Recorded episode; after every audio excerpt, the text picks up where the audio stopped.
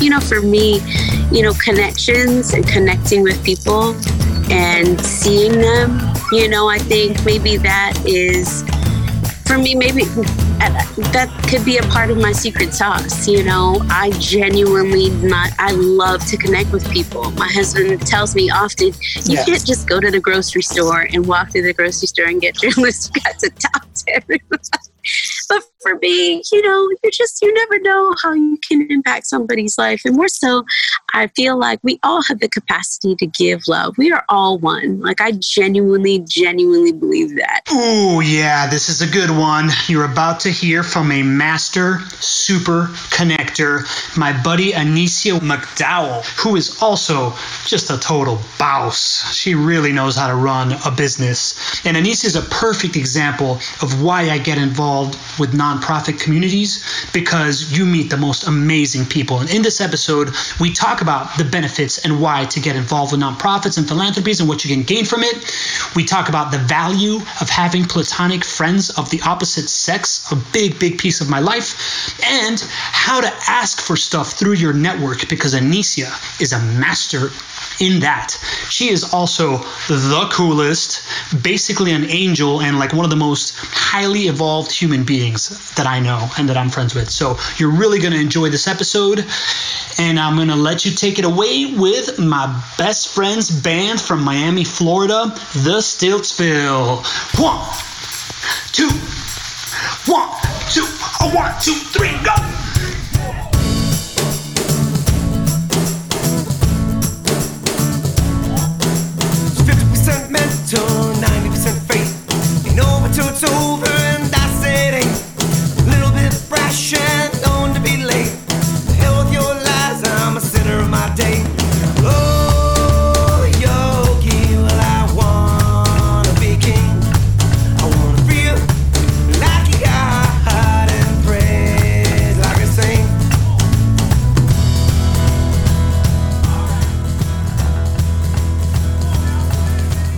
Anicia, welcome to the Chief Executive Connector podcast. How are you today? Awesome. So great. So great, Pablo. Good to be with you. Yes, always good to see you. Always good to see you. Anicia, how did we meet? Well, we met through a fantastic young professionals organization uh, through Habitat for Humanity mm-hmm. nonprofit. Um, so, as a part of their outreach to the community, they, I think, National had a, had a great idea to really start cultivating young leaders in community that might be interested in the mission. And so, I had the great charge of uh, building our young professionals organization for the affiliate. And I am really excited and proud to say, as you all know, it became a model for the nation. Um, so HYP Miami, HYP meaning Habitat Young Professionals as an acronym, really set an awesome standard. I mean, not even for the state of Florida, for the nation. So you know, you know what's um, funny yeah. is that when you guys were telling us that while we were doing it, we're just like, yeah, whatever. They just want us to do this thing. Like mm-hmm. I never really, I never really believed it until now that I've left Miami and I'm like in Jacksonville, being like, yo, where, where's the young professional groups at? Like, yes. I went to, I went to Habitat. I tried to start one at Habitat in Jacksonville. They're like, oh yeah, we kind of tried something 2009, but it didn't really work. I was like, oh, so we were special. you know? the same here. So I actually um, was asked to join the board of the local Habitat uh, for Humanity here in Pinellas County, and I did, and I had a great uh, two-year uh, tenure. Um, and that was one of my first questions: "How's your HYP?" And they were like, "Well, we're working on launching a collegiate, and uh, then you know, we really we really want to make it a goal to to grow our young professionals group. And yeah to your point you just you realize you know when you have a an extremely motivated group of young people like you know this that we had right? Like we we were the exception to the norm I guess so, right. Like, was that was that lightning in a bottle? Like, what what did we do right there? Right. Like, I uh, I have to assume that you at the helm placed something. I think we had we got real lucky like with a so. yeah for sure for sure we got lucky with a great crew. I don't know. What do you what do you think? What do you think made it go well?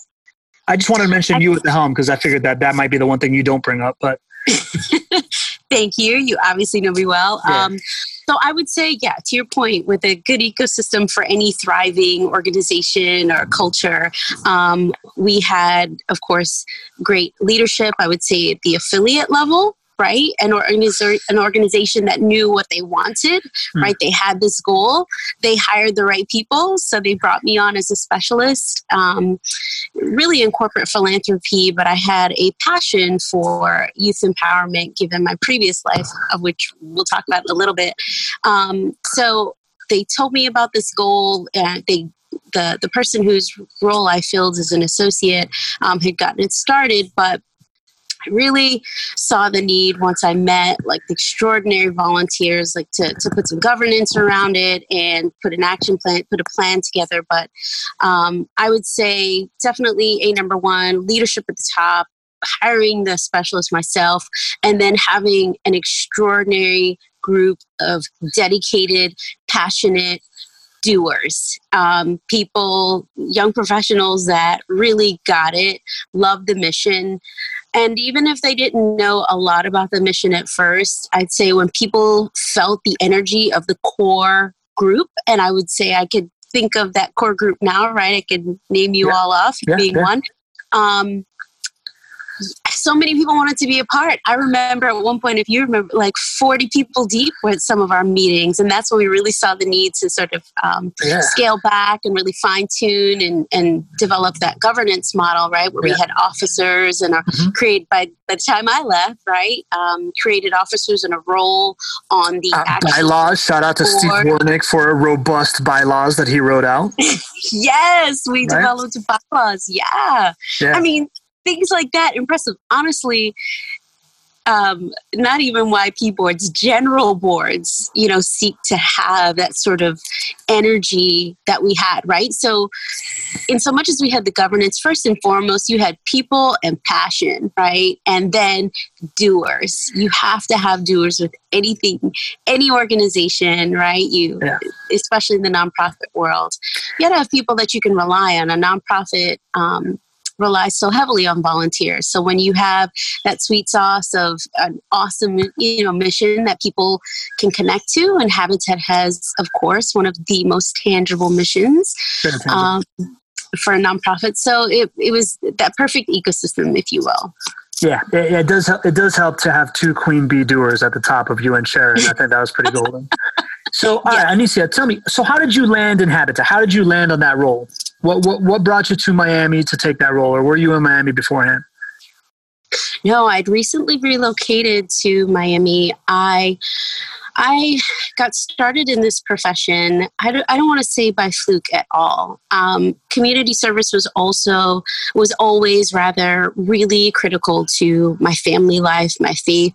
I grew up in the Catholic Church, and so my mother was always baking something. We were always donating something. We were always taking some, delivering things to people. Our house was always full.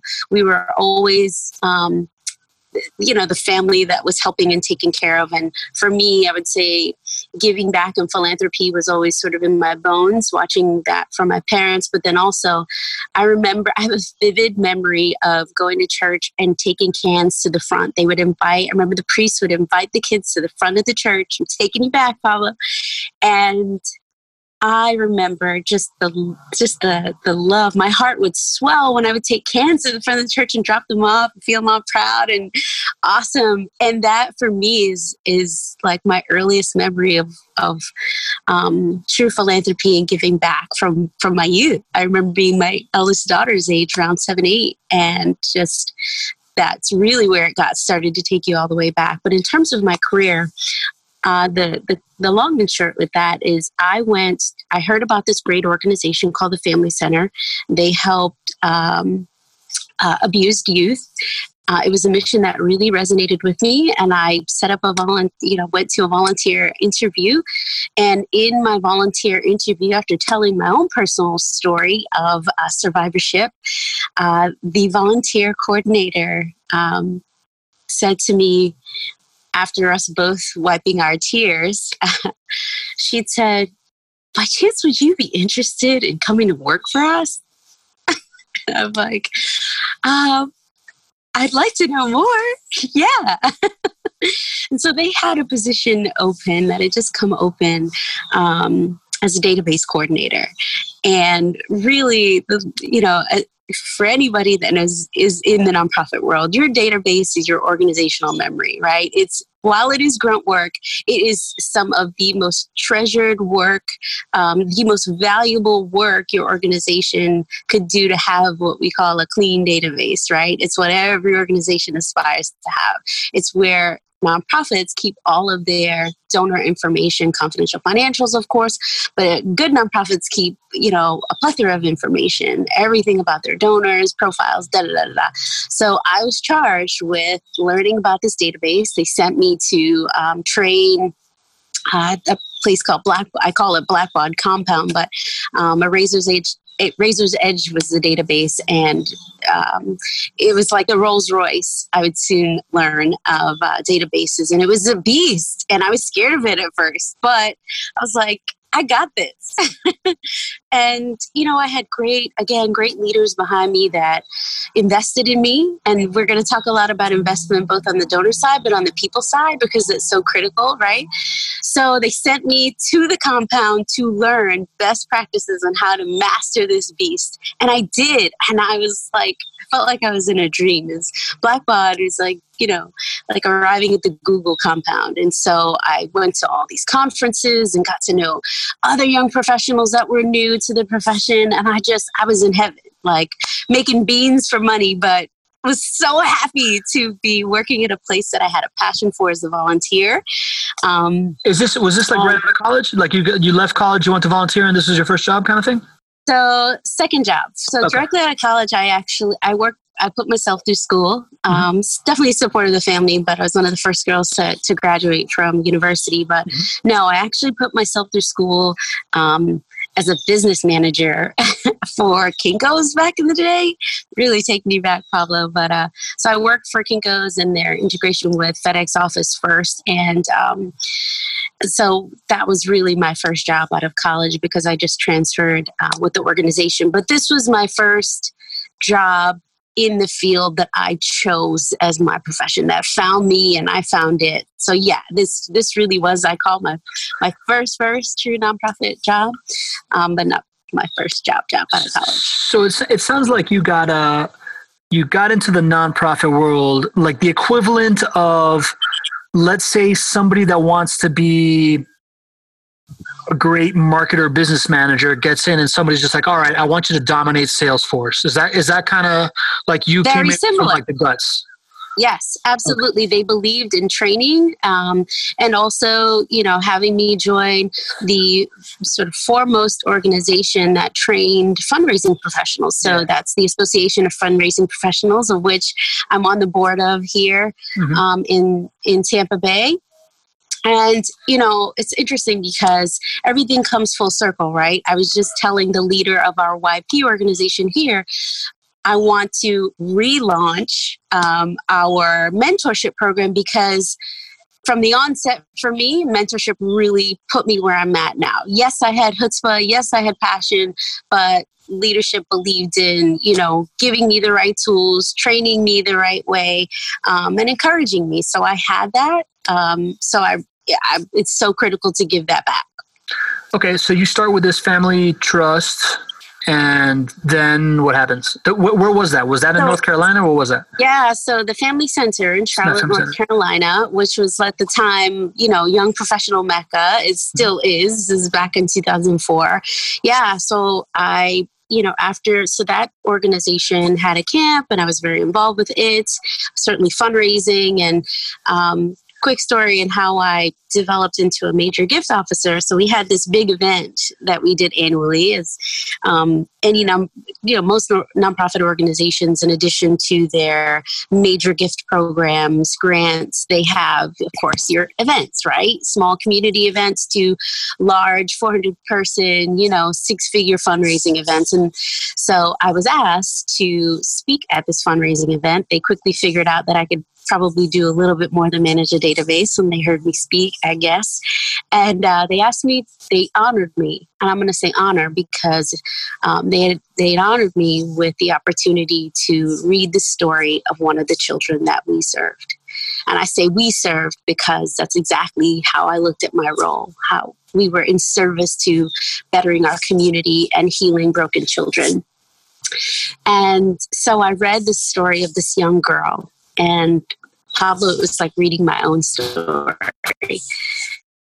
Into a fundraising event where people have been drinking for a little bit, right? Like it's a lot to hush some of the wealthiest people in the community, 400 plus deep, that have been having a, uh, you know, they're at a fete, they're at a, having a great time. And so I, tapping into my, uh, tapping into my musical background as an artist, I stood quietly and I hushed the room and then I went in and I read the story of this young girl that was a survivor and it was like reading my own and I was I was right at home.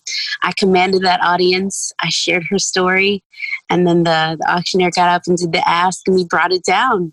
And I, my boss quickly brought me in and said, you need to be a major gift officer. you need to get in front of people and that set me on my trajectory. Started off in faith relations and kind of went from there. And so this role in faith relations and grants springboarded me to an opportunity with another tremendous organization called Mecklenburg Ministries. They were an interfaith organization.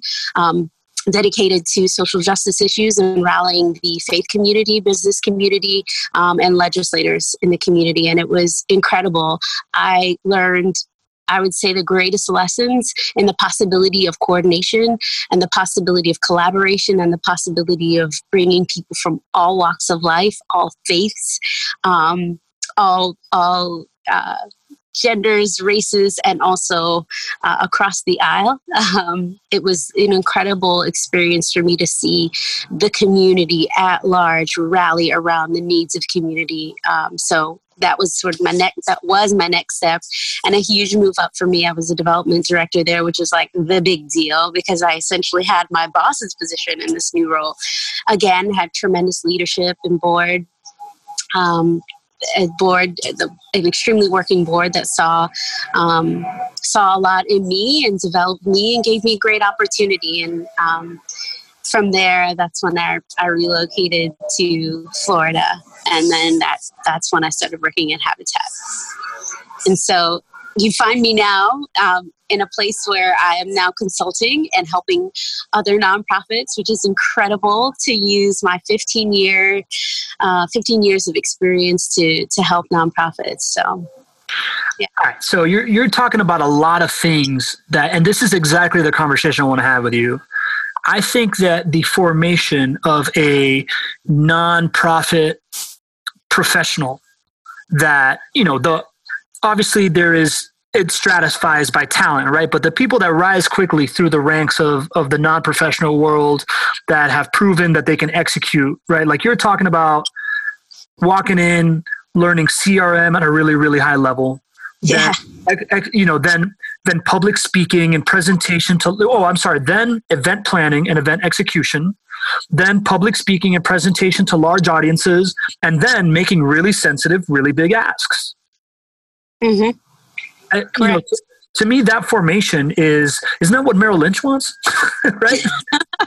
Do you know something? I so with regard to that, it's interesting. Like trial by fire is exactly what you get when you get into the nonprofit world because you've got organizations with big goals, right? Big mission goals, big community goals. Um, and you've got to get in there and learn quick, think on your feet. You have the opportunity to learn a lot very fast. Um, you have the opportunity, if you're smart, to learn from pretty incredible people, right? Look at the makeup of a lot of nonprofit boards. It's some of your foremost leaders, you know, in the community. So if you if you're if you're wise, you know, you do what you can you you learn what you can you do your best to not burn out because that can easily happen right? Nonprofit it's no secret. Nonprofit turnover is no joke. Um, to the tune of you know can you know two percent a year you you're, you're, losing a lot of people you know especially in the development field. Um, so it's it's while it's one of the most rewarding things you can do to serve your community in this way as a nonprofit professional it can be grueling if you don't find a balance with you know taking care of yourself and you know pushing ahead um, and learning what you can but by the same token um, really maintaining like a healthy lifestyle and that's that's definitely something that i had to learn through the years um, i had but again you know having leaders that taught you that but then i also had leaders that didn't sleep I'd wake up in the morning to to five o'clock, three o'clock in the morning emails. You know, before the days of the smartphone would it be pinging off the you know, pinging off the charts. Yeah. Um, so how did you how did you find that balance early on? And you said like like when I met you, you were single and about to have a baby, and you're telling me that you found all this balance as as like a single mom. Like how to how, talk? To oh my gosh. I was, you know, it's so crazy. That was such a year for me of uh, change since we're going there. Yeah. Um, yeah. So life was not going as planned, you know. Uh, except for you know the joy and blessing of a little girl um, ended up you know, I'll lay the cards out there. You know, had a had a marriage and plan, and had this whole grand idea for myself, and learned that you know my partner didn't want to be with me any longer, and there I was coming to a new community, starting a wonderful new job, and we were expecting a baby, and life was upside down, and the only stability I had was this work, and I knew how to grind, I knew how to work hard, and so I continued to do that because it offered me a lot of stability. I um thankfully, you know, grew some really uh, wonderful friendships that you know with yourself and others i would say that became my family and became um, a real means of support engine of me. Um, you know sharon being the president was i call her mommy number two. She she was right there alongside me planning you know the planning of yp meetings and events and holding the baby in the arm while doing that you know and we did it together. We did it as a community. So for me that that's an incredible story of that time. And i would say you know how did i find balance? I don't know that i found balance until I would say within the last three years, I was still grinding as a single mom until I met my wonderful husband of now um, and, and had his support, you know, uh, because I was far away from my family. There, were most of them were in North Carolina. Yeah. Um, so I would say, you know, for me, the lessons that I have learned in finding balance is you've got to set healthy boundaries for yourself. You've got to learn to say no although in the nonprofit profession we say it's not a no, it's a not yet. But in the case of creating um, healthy boundaries for yourself, you you sometimes do have to say no. And I might not say be comfortable saying I may not be the right person for that, but I'll help you find someone. I love being a connector.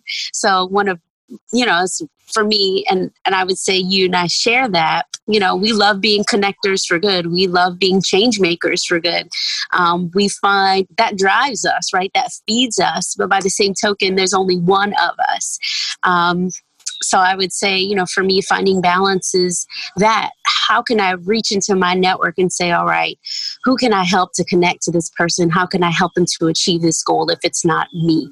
Um, so that for me has been an incredible tool uh, to to help others and and not feel like I have to take things on. That that was one of that's been my my one of my greatest lessons. I like um, that. I like that a lot. I like that a lot. I like I like yeah. the idea that it's easier to say no when you have a wide network that you can point someone towards. yeah, no, for real. And and that's what's you know beautiful things and, and platforms like what we have access to today, I think make it even easier, right? If we know, if we use those tools and platforms, LinkedIn, I'm going to, you know, drop in LinkedIn because it's incredible um, how I use that, most especially in my fundraising um, profession and corporate philanthropy specifically. Looking to meet gatekeepers in a, in a company wasn't always easy. And so I would find someone in my network that would have a one or a two or even a three connection say, hey, let me tell you what I need to do. Um, would you be willing? And here and making it really easy for them right? Scripting them and saying this is this is what the goal is. Usually around my of course my, my nonprofit work um, and saying can you help open the door for me? I'm going to stop you. Talk me through that process right? Talk me through I, am just reading right now Brian Grazer's book, and he talks about how he pitches. And when he okay. pitched a, a Hollywood movie, you know, like when he went to pitch Splash, right? He pitched it a thousand times as like a romantic comedy uh, of a guy falling in love with a mermaid, and until he finally was just like, "This is a story about finding love and finding the perfect person but there's just something holding it back right? So like how do you do you do you approach asks like that? Because it sounded kind of like you do that right? Like do you when you're going to ask for an introduction or you're going to ask for a leg up how do you give me kind of like your process of, of approaching? Well when you make a connection with someone you know get ready, you know, like the prep work in your mind and even on paper rather. You know, what am I going to ask of this per- of this person? How am I going to to to make it easy for them to make that ask of me, asking them if they're willing to even do that. So in the case of my nonprofit work, depending upon the mission, reaching out to, we'll say, Pablo. I know going into this, Pablo's connected to Arnie, and Arnie is the second in command to the CEO that I need to um, that I need to get to know. And I know Arnie is a decision maker. I know the CEO um, trusts Arnie. So I need to get to know Arnie, right? So he is a, a key gatekeeper. Um, so ideally, I'm reaching out to Pablo. Um, I need to reach out on behalf of Habitat. This company has been um, has been prospected or their name has been put forward by a board member. However, I read them about them in the business journal. We need to get to know them. And I think that their values align with our organizational values, right? So that sort of homework and background, I'm ready and prepared to tell you my case. Like I've done my research. I know that they're a good fit. I'm not coming to you to waste your time. I'm coming to you saying, hey, look, I've qualified them. They're a fit. Here's who I need to get to know. And here's my ask. Are you willing to help me get in to talk to Arnie? Because I know Arnie is the right hand of Jack. And I know Jack's a decision maker, but he trusts Arnie, and you know Arnie. Sorry, I had another call coming in. Did I lose you? You're good. You're good. You're good. Okay. Sorry. Yeah, Anyhow, right. so that. Hold on. That hold on. Take a take like a pause and then start. That way, I can just edit edit in easy. Right. Sure. Okay, so zero. So that's you know that's that's really the process right so i'm coming in having done my research i know exactly what i need uh, of you as a connection to make that connection for me and then i'm also making it easy for you saying pablo here's exactly what i need from this company and here are the main bullets i'm giving you four bullets you want to be respectful of the other person don't send them a soliloquy don't send them a one pager. You can send attachments, but you want to highlight what are the core points that you need to get that I need Pablo to get across to Arnie to get him to take this meeting, right? What's going to be compelling? You know, why is this not a waste of his time? Um, but all and you know, and I'm trusting that Arnie knows you and you know Arnie, and I'm leaning on your relationship. So I'm being respectful to you. I'm asking if you're willing to open that door. I'm making the case for you so that it's easy for you, and it makes you look good because you know you've done your homework because I've done my homework. Does that make sense? It makes perfect and sense. We, we see what happens from there. I like it. I like it. Listen, I hear I hear a couple of things, right? I hear be prepared, right? Like know exactly what you're looking for, be able to paint the why clearly. Yes, the mm-hmm. why is critical. Making it easy, is is critical with an ask, right? Like I find that a lot of people reach out to like, let's grab let, us grab coffee or lunch anytime you want. I'm like, that doesn't make it easy for me, man. Tell me like Tuesday and Wednesday at six, or or C, none of the above, right? Like give me like a multiple choice, make it easy to make that connection. And then another thing that I think you're saying that is brilliant is gatekeepers, man. I think gatekeepers yes. are the most underrated highest ROI relationships that you can have because 100%. people are always looking past them to try to get to that person. While if you're just like, no, no, you're the person that I want to know, it really gives yeah. them that value. Think about CEOs. Who do CEOs rely upon? They typically rely upon if not just as much their c-suite you know level partners as they do their gatekeeper which is are there executive assistants. Do yes. not sleep on the EAs because they know more about them than probably, you know, their spouses. And that's real talk for me. That has been an experience. But also, I would say I'll, I'll add in there, um, you know, with regard to gatekeepers, and especially when they're executive assistants, do not ever belittle them, take them for granted because of that title.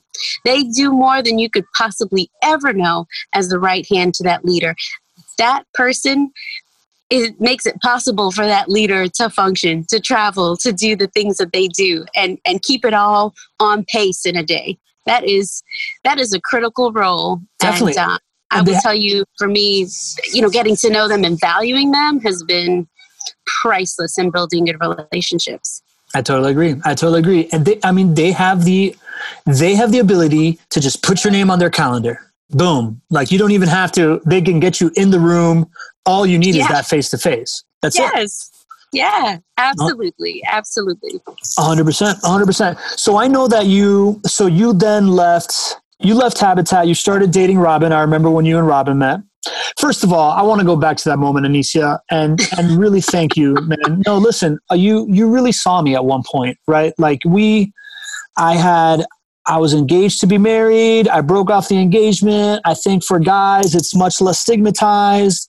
But you, you really took it out, and you took me out to what's that place on the river, man? You took me out to Garcia's, and mm-hmm. and we had and we had a drink and you're like hey man you know sometimes life doesn't go how it's planned right like i look at me i'm here i'm having a baby i didn't expect to do this on my own and it, it was really one of these uh-huh. moments that i felt truly truly seen and it really meant a lot to me so like wh- while we're on that while we're on that tip thank you pablo i can't believe you wow you're taking you're taking me places yeah yeah yeah man listen we how long we've known we've known each other 10 years now Gosh, yes. Sharon yeah. and I were just talking about uh, having an anniversary trip. I think we all need to go somewhere. Uh, I have a house in North Carolina I might want to suggest. Word. I see your mountains in the background. Legit. And you hear my children in the background, so let's do it. all right, so that's coming. Uh, that's coming. So right up. So before, then you before you jump off that, yeah. I want to say something, and thank yeah. you so much for bringing up that memory. But it's I'm gonna I'm gonna touch on this because it's critical. You no longer you you grew from a volunteer into a friend, right? You're hearing that pattern. It was so critical for me to honor you as a friend and to to take you aside as my brother, to share, to open up my life and be vulnerable with you, um, in your vulnerability with me right? And to say, I love you, this is life, and I stand with you, right? So, and I think that's part of the secret sauce too and and we still you know are getting to know each other but i was honoring you as a as a human i was honoring you as a friend and and soon to be brother right yeah, yeah, that's a big deal. You know, I, I say it all the time, right? Shared vulnerability is one of the biggest drivers of connection. Like, I think shared vulnerability and adding value to somebody's life, right? And you know, we had already added a bunch of value to each other's lives, but we had never really spent time being vulnerable together. And you, you know, you took that initiative, and that was definitely an echelon up. We like power upped our relationship at that point, I right? Like, it. it. was, it was, it was definitely a, deline- a delineation of like, all right, this is this is real. This isn't just a, a, you know a we are we're a working relationship or whatever. This is uh let's let's look at each other like human beings and and and at yes. that lives on another level. It was, it was it was amazing. Truth. Awesome. And uh, you know while we're on that topic, women are better than do at doing that than men, right? Like I think I think women. Yeah. Are I would say. Yeah. Please. Some men. I mean, I think you know so I think it, it can be dependent upon, you know, quite a quite a number of things, right? Your upbringing, because I've certainly met a lot of very stoic, non-emotional women, right? That that is so not their comfort zone. It's not the norm, but I think your your you know your upbringing can play into that. I think that your personal values play into that. Yeah. Um, but I would say, you know, generally speaking, you know, I'm sure I pretty confident the science proves, you know, girls, females, we we and I, there's a lot of conversation happening about this right now but you know women can empathize in a in a in there's it's it's it can be a little bit more natural for women to empathize. We take the care route, we take the emotion, the emotion route. Sure. Um, sort of physiologically, right? That happens. Yeah. Um, I mean, there's definitely, but there's definitely some nature and some nurture, right? Like it's definitely, yeah. you know, society skews towards nurturing women that way, but there there is some. Correct.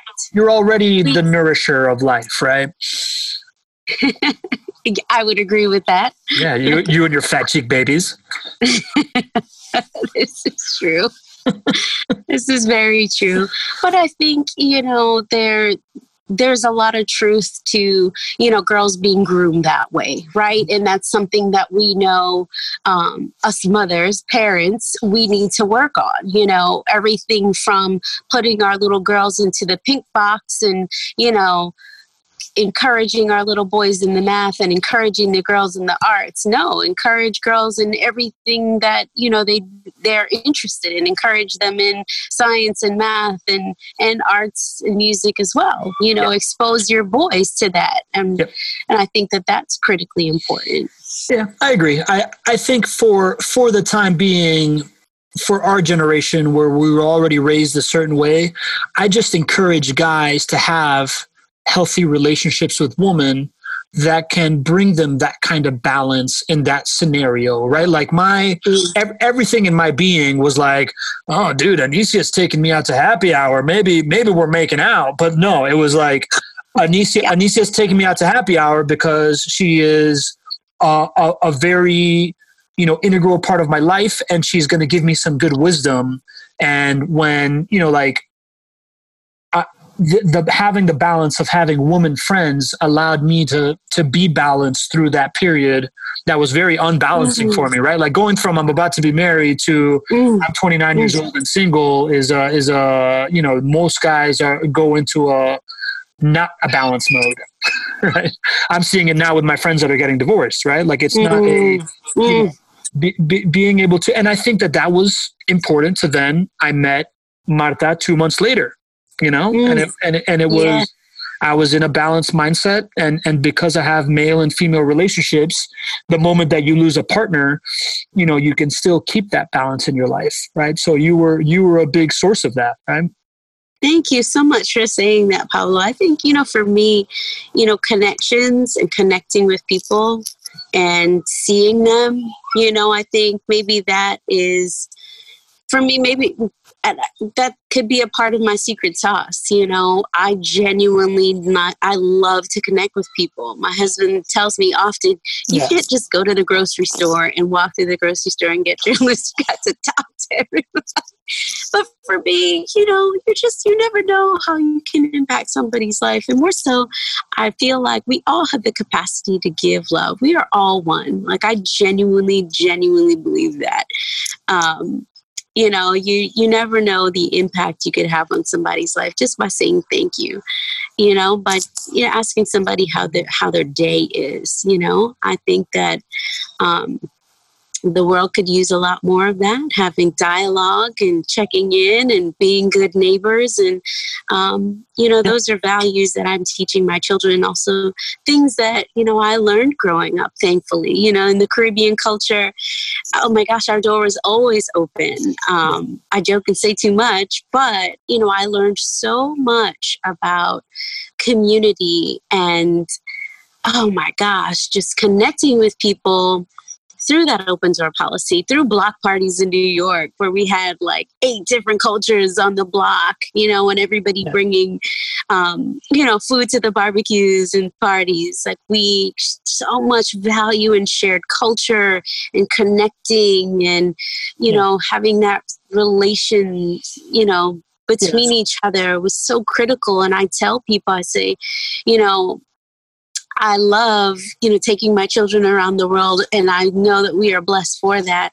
I love taking them to museums. I love taking them, you know, to hole in the wall pizza joints to see everything, you know, um, to hear different languages, to experience different cultures that will make them better people. They will, it will make them more understanding, more tolerant, more, more wise to connect with all those different things is what has made me who I am, and I I will forever be grateful um, yes. to my my parents for that story. You know, ours is an immigrant story. I know you can resonate with that. Yep. Where our families came here with minimal. And so we valued the dollar, but we also valued more than anything the time with each other, the memories, the traditions, you know, our faith. All of those things were critical to to to me to to making me the person I am now. And I would say consciously choosing this profession of, you know, nonprofit work. I choose in my to dedicate my work time, to dedicate the time I'm going to be away from my family. I dedicate my life to service in this way. I had a girlfriend who um, was in finance in DC, and she's a killer lobbyist. You can you can tell a story, girl. And I'm like, yeah, I probably can be, but when I'm able to sleep with myself at the end of the night. Yeah. And so I consciously chose this profession for that reason the opportunity to meet people that were in need.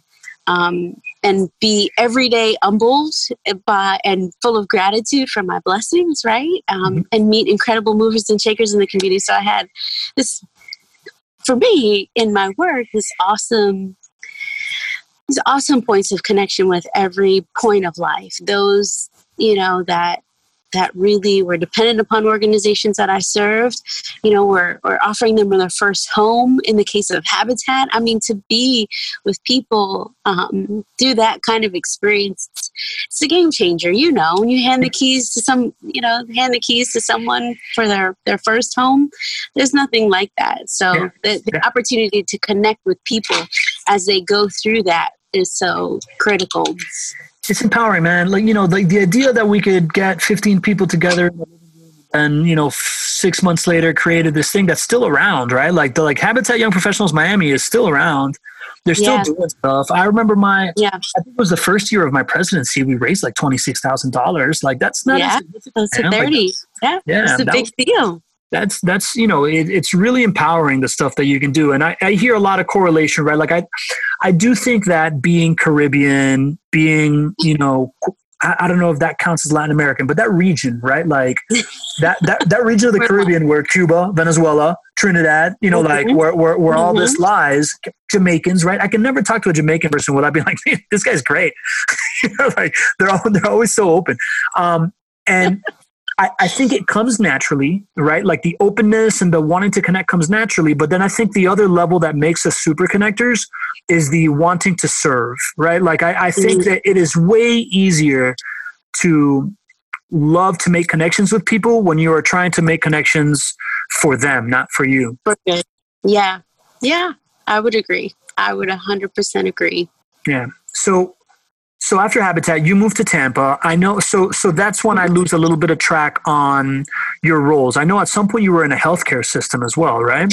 Yeah. So after Habitat, I had a one got a wonderful opportunity with a small Jewish organization here in Tampa.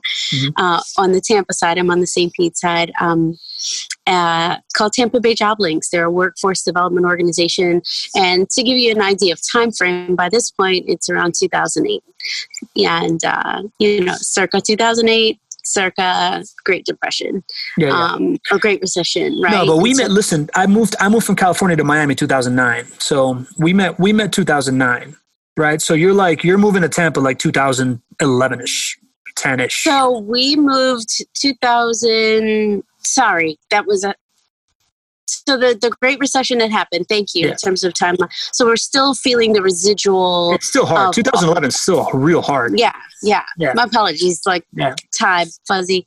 Um, so post Great post Great Recession, we had a lot of um, a lot of middle level managers, higher level managers that were out of work, and so this organization saw a need to help um, guide a lot of these people through uh, the transition folks that have been in their positions for 25 30 years that didn't know the landscape of the work you know navigating the workforce any longer so i had the opportunity to um, be their point person over development and fundraising and also to help open doors to companies. So it, it was right in line with, you know, my corporate philanthropy background that I would say really I got started at uh, Habitat um, to help open doors for these these people that needed work mm-hmm. while building their fundraising platform.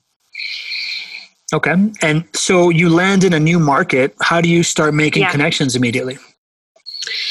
Oh, short order, I joined the chamber, uh, joined their young professionals group, mm-hmm. um, met some great people there. Um, and I would say I spent a lot of time in the business journal and going to business journal events.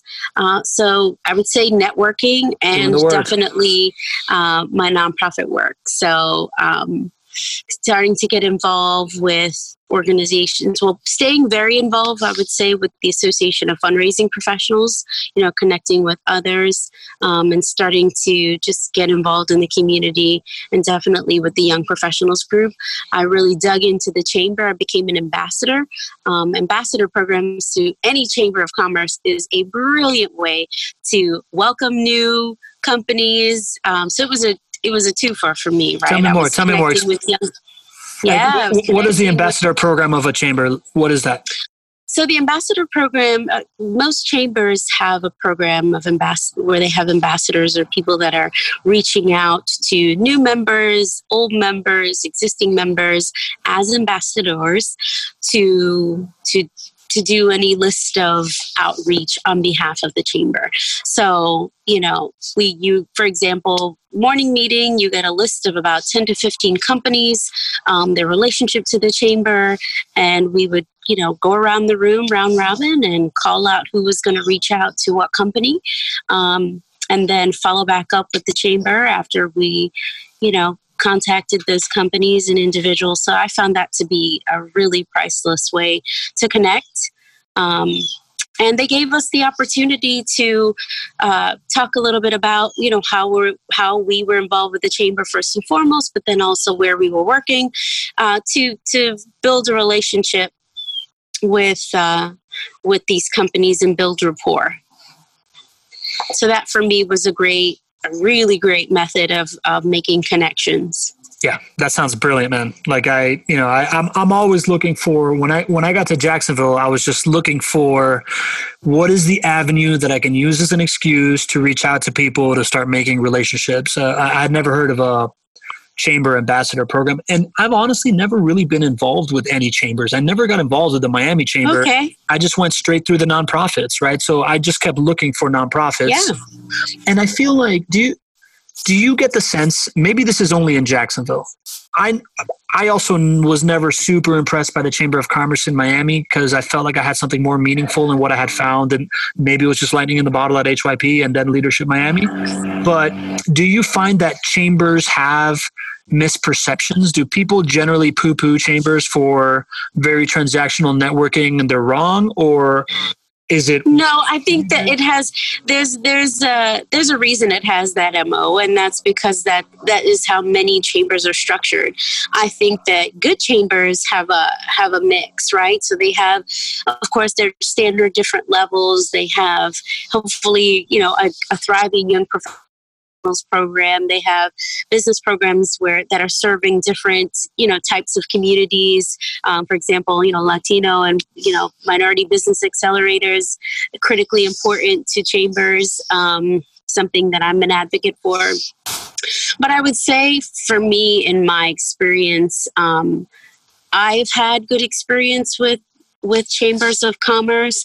The relationships that i've built on the nonprofit side bar none the the best relationships. And I would say to your point earlier, when you connect around a mission, there's something to be said around that. You know, when you think about a business meeting, yeah, you know, it's it's good to you, you connect on business, but when you start talking to somebody and you get out of the numbers and you get people out of their head and out of their job and you ask, "So, what do you do in the community?" It's like you know, the veil comes down in a whole different way. You take somebody themselves and you're actually learning about them and not just you know their their corporate persona if you will you know Yeah. So I would say chambers are good for for something. You know, in terms of connections, I have certainly um, the connections that I've that I've been fortunate to make through my work on the nonprofit side, um, even within companies, have been around a mission. Interesting. Yeah, that makes perfect sense to me. I, you know, I and I tell people all the time, right? When you're trying to get to know somebody, you don't want to ask them what they do. You want to ask them something that they're passionate about, right? Like, like I, I, I always instead of saying what are you passionate about, which I do sometimes say when I start a conversation, mm-hmm. if I'm just not getting anything out of somebody, mm-hmm. Mm-hmm. I, I like to start with what brings you here, because then at the very least that allows yeah. some motivation to come out. Yes, I agree. And even, you know, with those chamber events, yes, you know, you depending upon what level event you're going to, right? Because, like I said, each chamber has their different levels. If you're going to sort of like a 101 sort of mass chamber event, yeah, the majority of people in the room are sales B2B people. But, you know, even in that, you know, you never know who's in that room. You never know what kind of connection you're going to make, even with that salesperson, you know? And yeah. so asking the questions like you just asked, so tell me about yourself. Like, tell me about the community. I'm new here, you yeah. know, I'm looking yeah. for places to get involved. Um, what do you what do you like about the chamber you know mm, that's a good um, one i didn't think about that what are what you know what is what's your best connection that you've made through the chamber? Yeah. I think asking people you know what's your goals at the end of the day? Why are you here? Is such a great question. Yeah yeah. Uh, you know i wanted to ask you also when you're talking about the association for fundraising professionals mm-hmm. it's kind of counterintuitive for me to think that you're making valuable connections with other people that are fundraising right? Like can, can you explain that a little bit more right? Because I, I see it when i would go to like the latin builders associations in miami i'm mm-hmm. just like nope. Because it was other it was other builders right? Like everybody was was in the same room doing the same thing but i don't know if mm-hmm. maybe fundraisers are just a different breed of cat. I guess every fundraiser is a super connector whereas like every builder is not Oh yeah, so you definitely in a in a room full of fundraisers, yeah, you definitely have a lot of doobies. You have a lot of alphas, right? Um, however, you know, I would say with the Association of Fundraising Professionals, um, you have a lot of people that have a lot of heart. You have a lot of people that are, you know, good percentage of them are interested in being, you know, helping the community move forward, right? So therein you have this this sort of audience of of people that you know are are genuine connectors.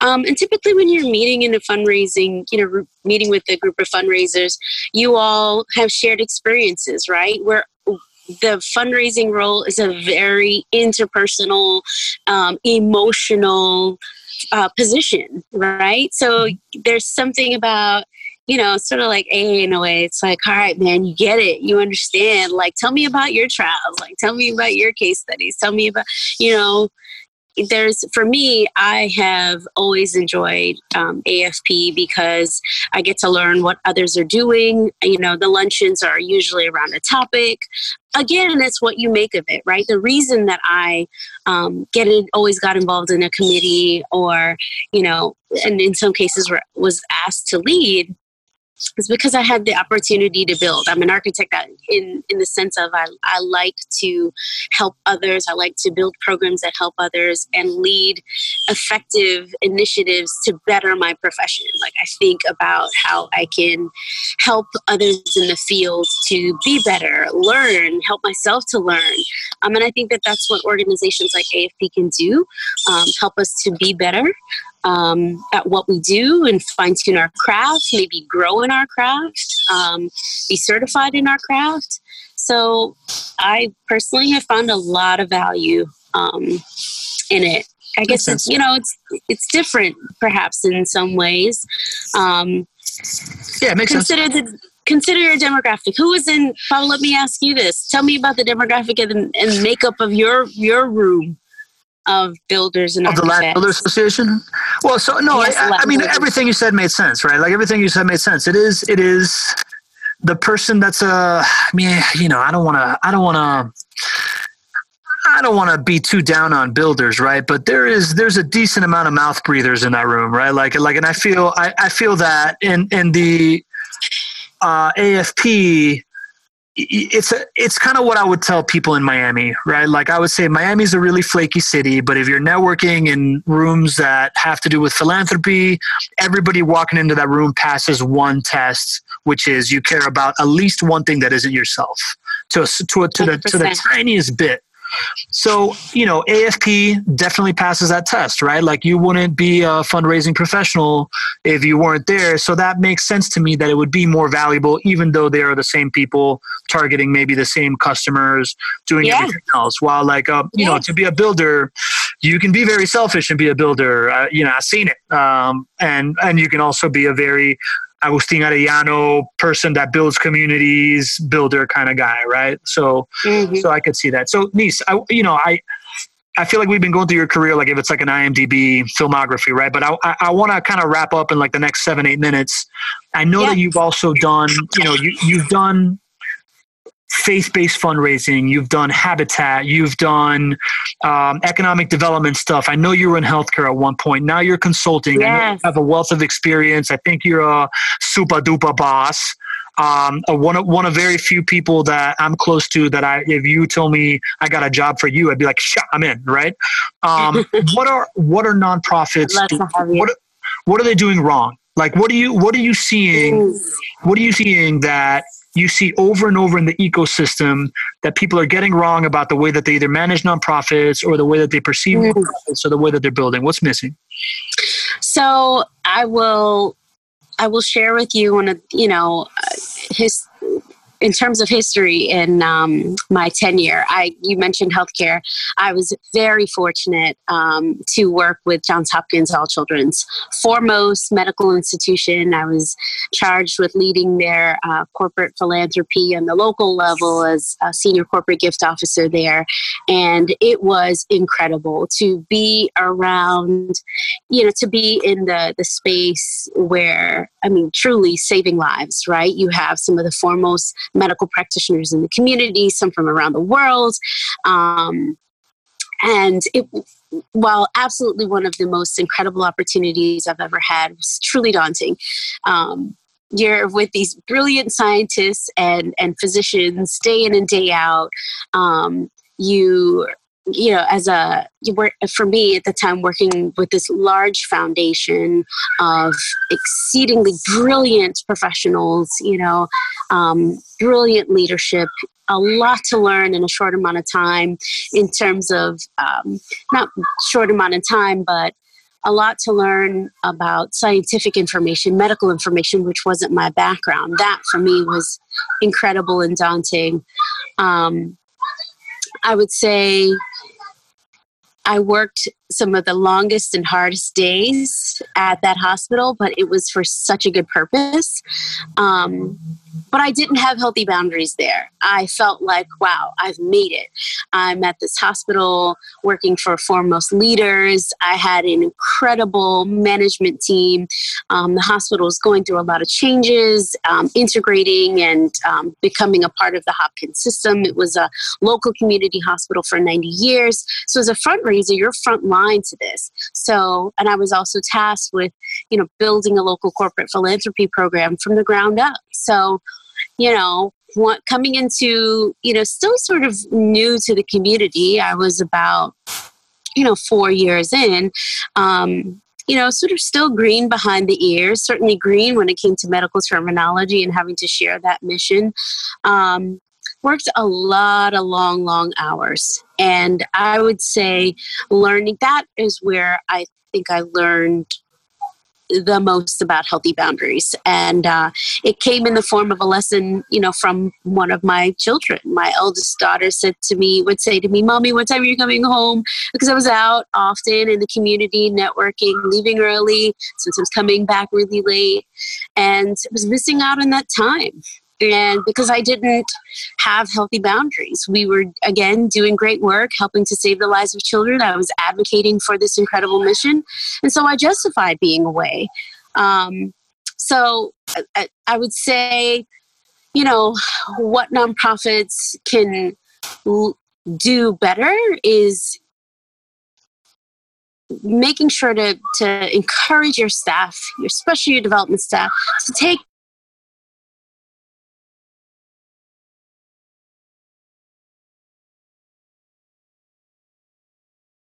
care of themselves, to go home.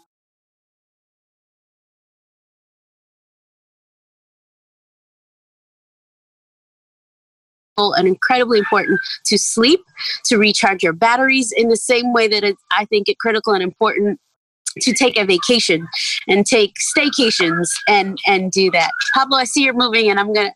You hear the, the cackling in the back, so I'm gonna move too. um, but I would say, you know, for nonprofit organizations, um, set healthy boundaries. Encourage your people to set healthy boundaries. They're going to be better for it if they are well if they are taking care of themselves. Allow them to take their sick days. Don't give them don't give them trouble for taking their sick days. Don't expect to to to hear from them via text or email on those sick days don't reach out to them on their sick days um, how, how can you build an how can you invest in your people yeah i'm sorry say that again no, I was gonna. I was saying, train and invest in the development of your people. Your, you know, if people are valued, if people are connected, you're creating an environment where they are poured into. They will pour back. Um, I'm a true, true believer in that. Yes, people will come and go, but I think, it, you know, you survey your workforce and, you know, nine times out of 10, and this, you know, I don't have the hard data, but I would say nine times out of 10, people that leave an organization were not invested in, were not cared for. Um, nobody took the time to ask them how they're doing. Nobody took the time to honor them as individuals, as people that have a life outside of their, you know, their work life. So I would say for nonprofits, train and invest in spend the money spend the money and get good people. And if you're not willing to spend the money right now have a plan to invest in that person. If you you know if you see a professional that has years of experience and you're trying to offer them you know what they would have made in high school you're not going to have good you know you're not going to to you, you reap what you sow in some regards yeah. um, so get a good budget together to, to get good people in the door Okay, I like it. I, you know, it's not funny to me. I, it's it's obvious to me that we can end with reap what you sow because I think mm. you're somebody that reaps, man. Like you, you I mean, I'm sorry, you're someone that sows a lot, and because of because of that, you reap a lot, right? Like, but you are you are you are very much someone that I have seen go through, you know, now three stages of life, sowing and sowing and sowing and sowing, but mm-hmm. I've never seen you not reaping as well. So I think it is it is a very good way to describe you. You you invest in people emotionally, you invest in people time wise, you invest yourself into organizations and into causes that isn't just you, into your children, into your husband, into your friends.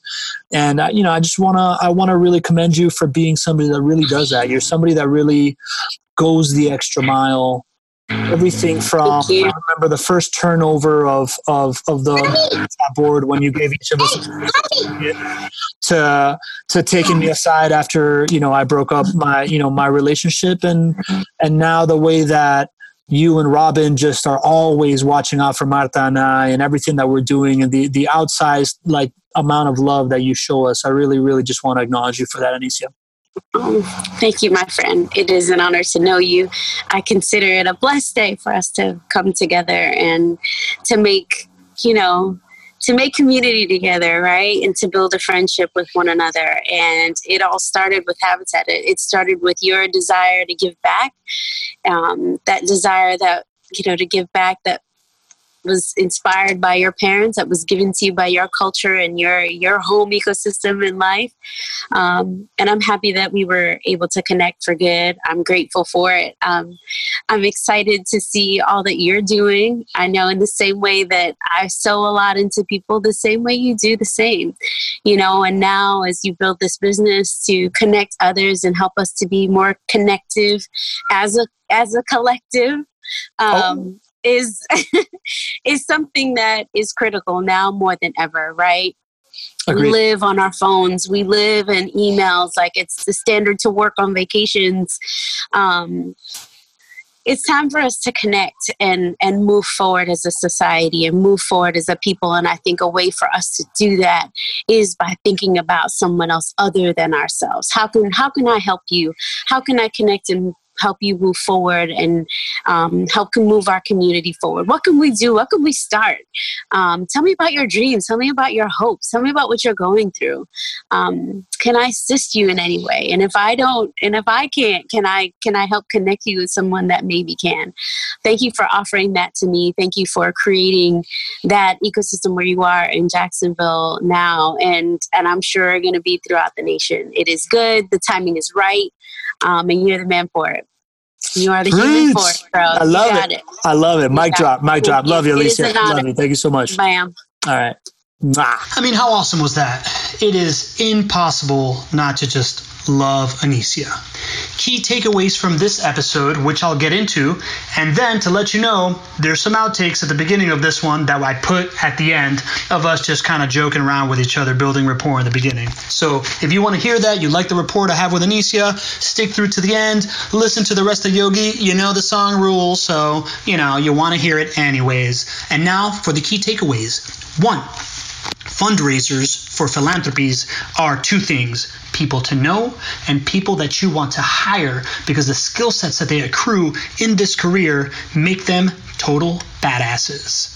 Two, getting involved with philanthropies leads you to access with decision makers that are on the boards of nonprofits and incredible friendships of very giving people that get involved and they attract that social circle. So if you want a great social circle, get involved with philanthropies. I say it all the time and there's nothing I believe in more. Three, having platonic friends from the opposite sex equals balance in your life. When you're having a hard time, sometimes you need that balance. Sometimes you need that perspective from someone from the opposite sex to just kind of reel you in. Hanging out with people different from you is good And this is what ties into my networking superchargers that Anicia illustrated really well. Two things. One, the importance of the gatekeeper. Get to know the gatekeepers of influential people. They are some of the people with the most access, and it's really, really underappreciated attention. They have the way to get you in the door with the people that you want. So never underestimate the gatekeeper, the executive assistant, the person following somebody around with a camera, those types of people. And another networking supercharger tip that also gets addressed is keeping it simple. When you're making an ask, keeping the options completely open is a bad idea. You need to tell somebody exactly why you're making the ask, what's in it for the person that's being asked, and just give them multiple choice examples of how to do it. Make it simple so that people do it for you. If you liked this episode and you like this podcast, you're liking this stuff, I, you know, please, please, please, just like share it with somebody, take a screenshot, post it on your social media. Would be amazing for me. Even better, you want to be my best friend, go in there and leave a review. I want other people to find this stuff. I really want to put these messages out there.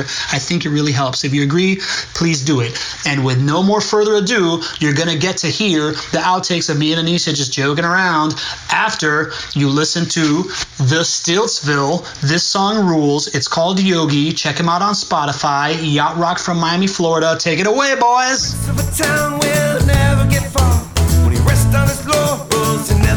Jump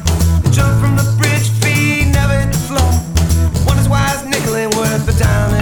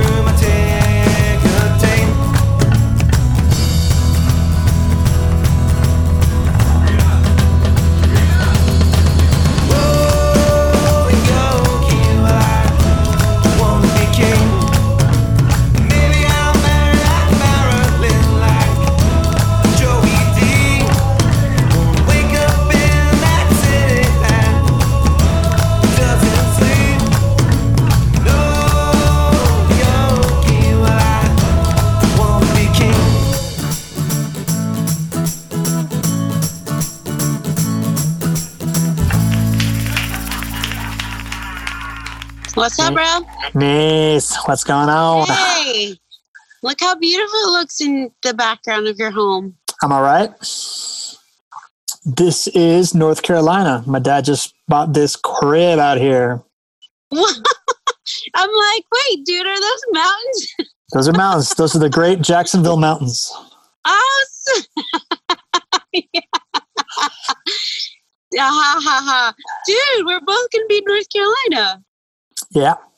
Yeah. You, you're going to be in North Carolina for Thanksgiving? Yeah, we'll be in Gastonia. I knew I knew that I knew that you got roots over here. Where's Gastonia? Yeah, man. Where are you guys up in the mountains? We are in uh, by like Brevard, Brevard uh, Yeah. Cashiers, Oh kind of like that. Yeah. We're coming hiking um tomorrow. No, Wednesday. Wednesday.